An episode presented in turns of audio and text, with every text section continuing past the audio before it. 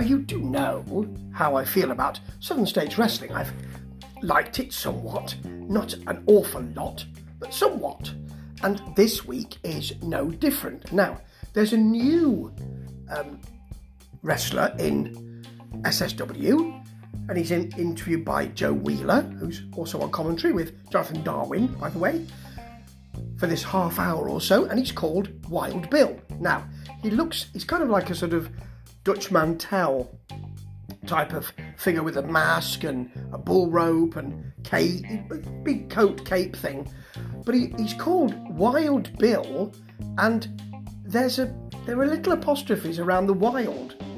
Now, either call him Wild Bill or don't, because if you're doing wild, well, he calls himself wild, then you're kind of saying, well, he wants to be wild, but he's only kind of wild. He's sort of wild.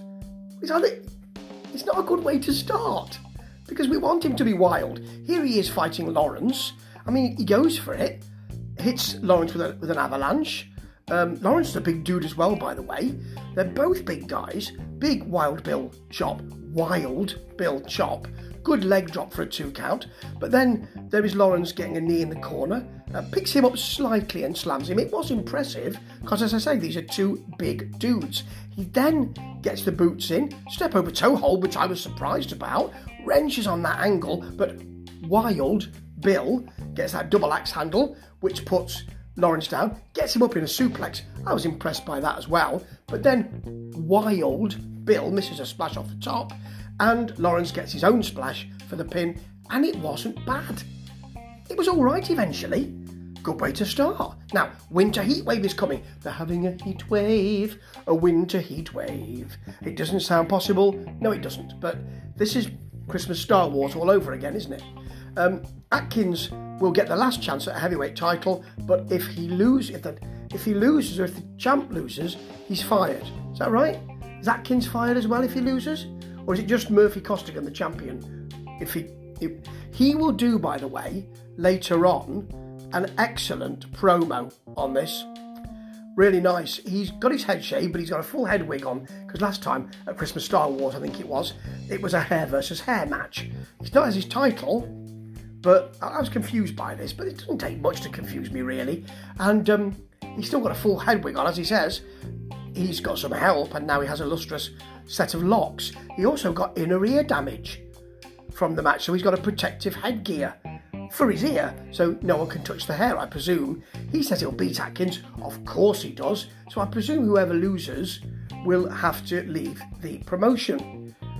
It'll be interesting. I like Murphy Costigan's promo skills, not seen him in the ring too much.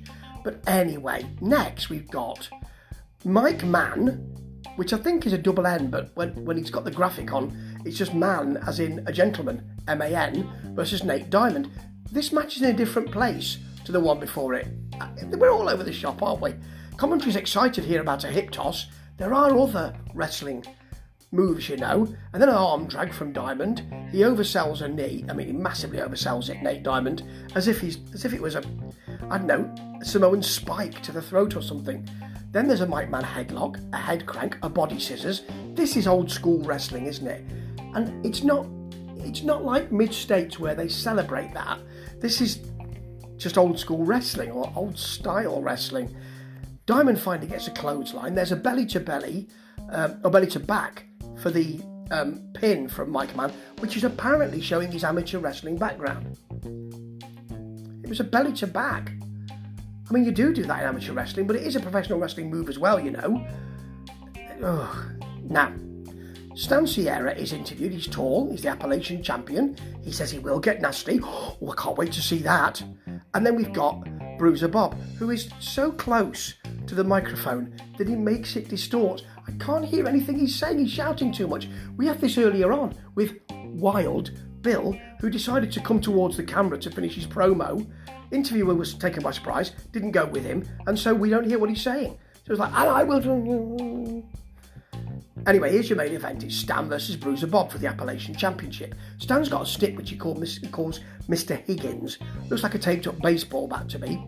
Um, Bruiser Bob will bring a chain into the ring later on. The ref calls for the bell. There is no bell. It takes ages to get the bell. Finally, someone rings the bell.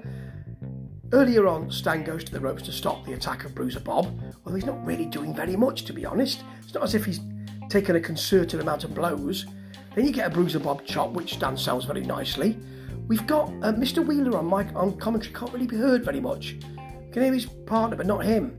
Anyway, back in the ring, Bruiser Bob clothesline. He bites him, gets a wrist shot to the back. A wrist shot. That's not going to hurt you. It's almost as if you were putting a tap on the shoulder. Hey, mate, you come in for a pint. It's that. Anyway, Sierra Stan wrenches the arm from outside, gets a blow to the back. Bruiser Bob then hypes up. It's a big bionic shot to the head. You know that kind of dusty kind of bionic shot to the head. There's a two count from that. Then Bruiser Bob distracts himself with the ref. He puts his hands on the ref.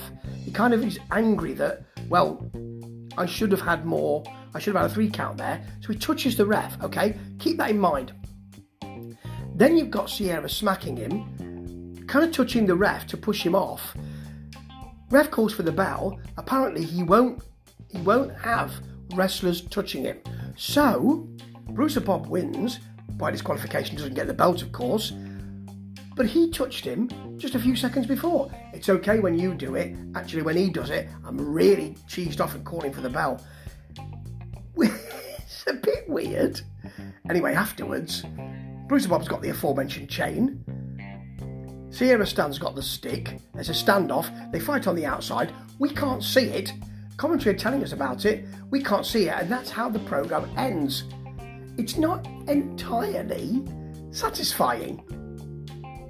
But I'll keep watching because this Southern States wrestling is interesting. I think that's the word for it. Ta ta.